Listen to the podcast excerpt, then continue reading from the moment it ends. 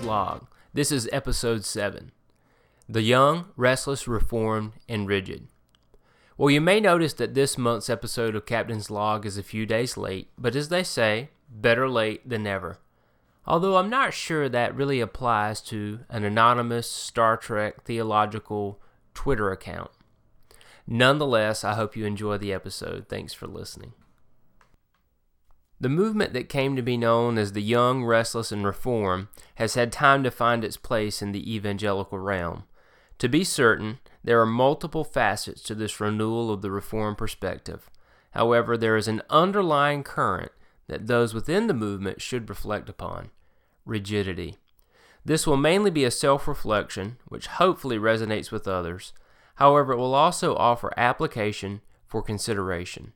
Several areas that I've personally had to consider include ascribing celebrity status to key leaders, mistaking contemporary ministries in the movement as authoritative, and failing to see the value of learning from other perspectives and theological movements as well. We'll briefly explore each of these areas, starting with celebrity status. At 19 years old, I knew something was missing from the fairly fundamentalist nature of my church past, namely, theological depth and a posture of grace. Into that void, the doctrines of grace and a sola deo gloria perspective came crashing in with a weight that was healthy and dangerous all at once. Actually, it began when a good friend invited me to read The Pleasures of God by John Piper. It's an understatement to say that it was a stark contrast to my spiritual paradigm at the time, and it began a total rewiring of my theological outlook, which was needed. However, it also created an elevation of Piper and his contemporaries that was not healthy or helpful. Today, I hold men of conviction in high regard, but they are not elevated, exclusively quoted, and emulated as before. As I survey blogs, tweets, and church strategies, I'm immediately reminded of the culture of reformed celebrity that I was a part of. The celebrity status actually comes in all shapes and sizes bearded or shaved, skinny jeans or blazer, and alternative acoustic or hip hop. A few pastors, authors, artists, and theologians are the default sources of wisdom as the Reformed subculture so predictably recites their clever lines almost like Calvinistic pull string dolls. I encourage all in the movement to look with discernment on their own hearts to determine if they have emphasized specific leaders too greatly, as I had. In addition to celebrity status within the Reformed camp, there was also parachurch authority that had to be wrestled with. Along with the elevated status of key leaders in reform circles also came the ascribed authority of the parachurch organizations.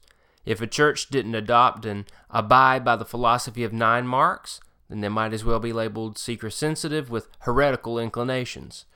You can also throw in Ligonier, Desiring God, Grace to You, and The Resurgence, just to name a few. I grew and benefited from these ministries, and I still do, but they are not the Word of God neither are they the final word on the Word of God. Books, conferences, and seminary credits swirl around these movements like thunderclouds poised to pour showers of blessing on partakers and bolts of correction on the unconvinced. Read the books, attend the conferences, and take advantage of the credits, but understand the secondary value of these organizations and their offerings. To be fair, many, if not most, of these organizations discourage such authoritative elevation, but we do have a way of attaching and aligning ourselves to movements with convictions and strategies like our own. In addition to celebrity status and parachurch organizational authority, there was also an underlying narrow mindedness that I had to wrestle with. Anything that was not totally permeated by Reformed theology was to be cast aside and regarded as compromise. Learning from those with an Arminian perspective was considered nonsense. Charismatics were tolerated so long as they were in the Reformed camp. Certain seminaries were the elite, and others were considered 50 50 or another breakdown depending on the percentage of faculty who espoused Calvinism. But in reality, there are certain things that those from different perspectives do better. Apologetics is an area where this can be clearly seen. Well, there are certainly phenomenal Reformed apologists. But in my opinion, many of the best apologists are not from a Reformed background, and there's much to learn from them. What other areas might we benefit from simply through being teachable? Reformed books, conferences, seminaries, blogs, albums, Twitter accounts, like my own, memes, and t shirts are a dime a dozen. But those of the Reformed perspective who consistently demonstrate grace, humility, and open mindedness within reason seem to be less abundant and prominent. Reformed theology goes hand in hand with crucial theological concepts the sufficiency of Scripture, justification by faith alone, and the sovereignty of God, to name a few. This inherently creates convictions, standards, and preferences. And that is a good thing. However, unwarranted narrow mindedness need not be a byproduct of these honorable pillars of the faith. So, what is a young, restless, reformed, and rigid believer to do? First, I suggest taking yourself less seriously than you take Scripture. 1 Peter 1 23 through 25 reminds us that all flesh is like the grass, but the word of the Lord endures forever. Second, hold leaders, ministries, and movements in proper perspective. Understand their value, but also their ultimate unworthiness of your adoration. Along those lines, there are several practical things that I think we could consider that would help us break out of the rigidity that we've been discussing. We can ask a friend, for example, to identify an author, speaker, pastor, ministry, etc., that we might rely too heavily upon. Now, it might be something that we've become blind blinded to over time. We might have a tendency to not recognize how often we quote, how often we emulate, how often we default to using resources from a specific ministry person or theologian. But a friend who's a little bit more neutral can probably put their finger right upon it. It might not be an easy question to ask, and it might not be an easy answer to hear, but I do think it would be helpful. We could also engage with other theological perspectives, not for combat, but for edification. And I don't mean edification of the other person, exclusively, I mean edification of our own selves. In other words, we engage with a person from a different theological background, from a different theological point of view, and the intention is that we ourselves will benefit and grow and be edified by them. So we actually want to hear what they have to say so that we can grow in that area. I think that would be helpful. And we might attend as well a conference out of our normal circuit that puts the same 20 speakers on continuous rotation. If we're not careful, we can find ourselves on a uh, two times a year trip to hear the same people say essentially the same things, and we can never break out of that same echo chamber of theological perspective that we get a consistent diet of. Now, I agree that we need to hear the gospel over and over and over again. However, it is also helpful from time to time to attend a conference or to attend some kind of format or forum where we can get an alternative perspective that will actually help to diversify the way we think and approach various topics. Finally, demonstrate an ability to think and engage with discernment and grace. Listen to the opposing view graciously. Read the book from an author with an alternative perspective. Consider arguments, theologians, and institutions that you might be tempted to casually dismiss.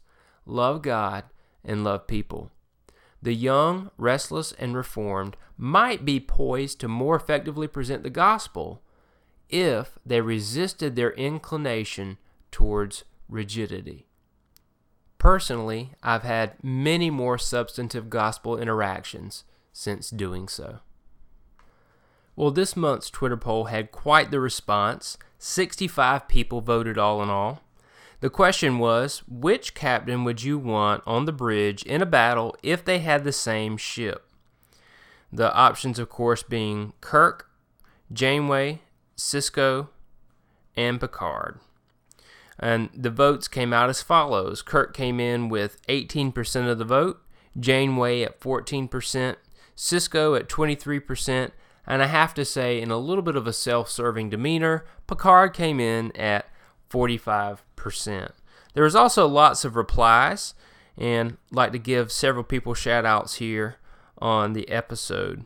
Uh, Governor Pappy said, If I want to stay alive, Sisko.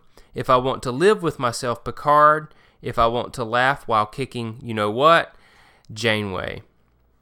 Uh, Christian Janeway thought that was pretty funny and said day made in response to Governor Pappy. Dan Hotson said Sisko DS9 had the most combat military experience, others were more about exploration and science, and added, and Cardassians were the worst bad guys in any of the series. Calvinist Girl said Janeway, she's got the democracy of Picard and crazy eyes of Kirk while kicking butt in high heeled boots. Uh, Chris Land said, I take Picard any day. A.N.G. Reynolds, definitely Sisko. He was the best fighter of the lot, although Janeway is a close second, especially if she is protecting someone. Regular Reform Guy said, always Kirk. Cause stuff. Andrew Giles said, in a firefight, Janeway all the way, most stubborn and bad, you know what.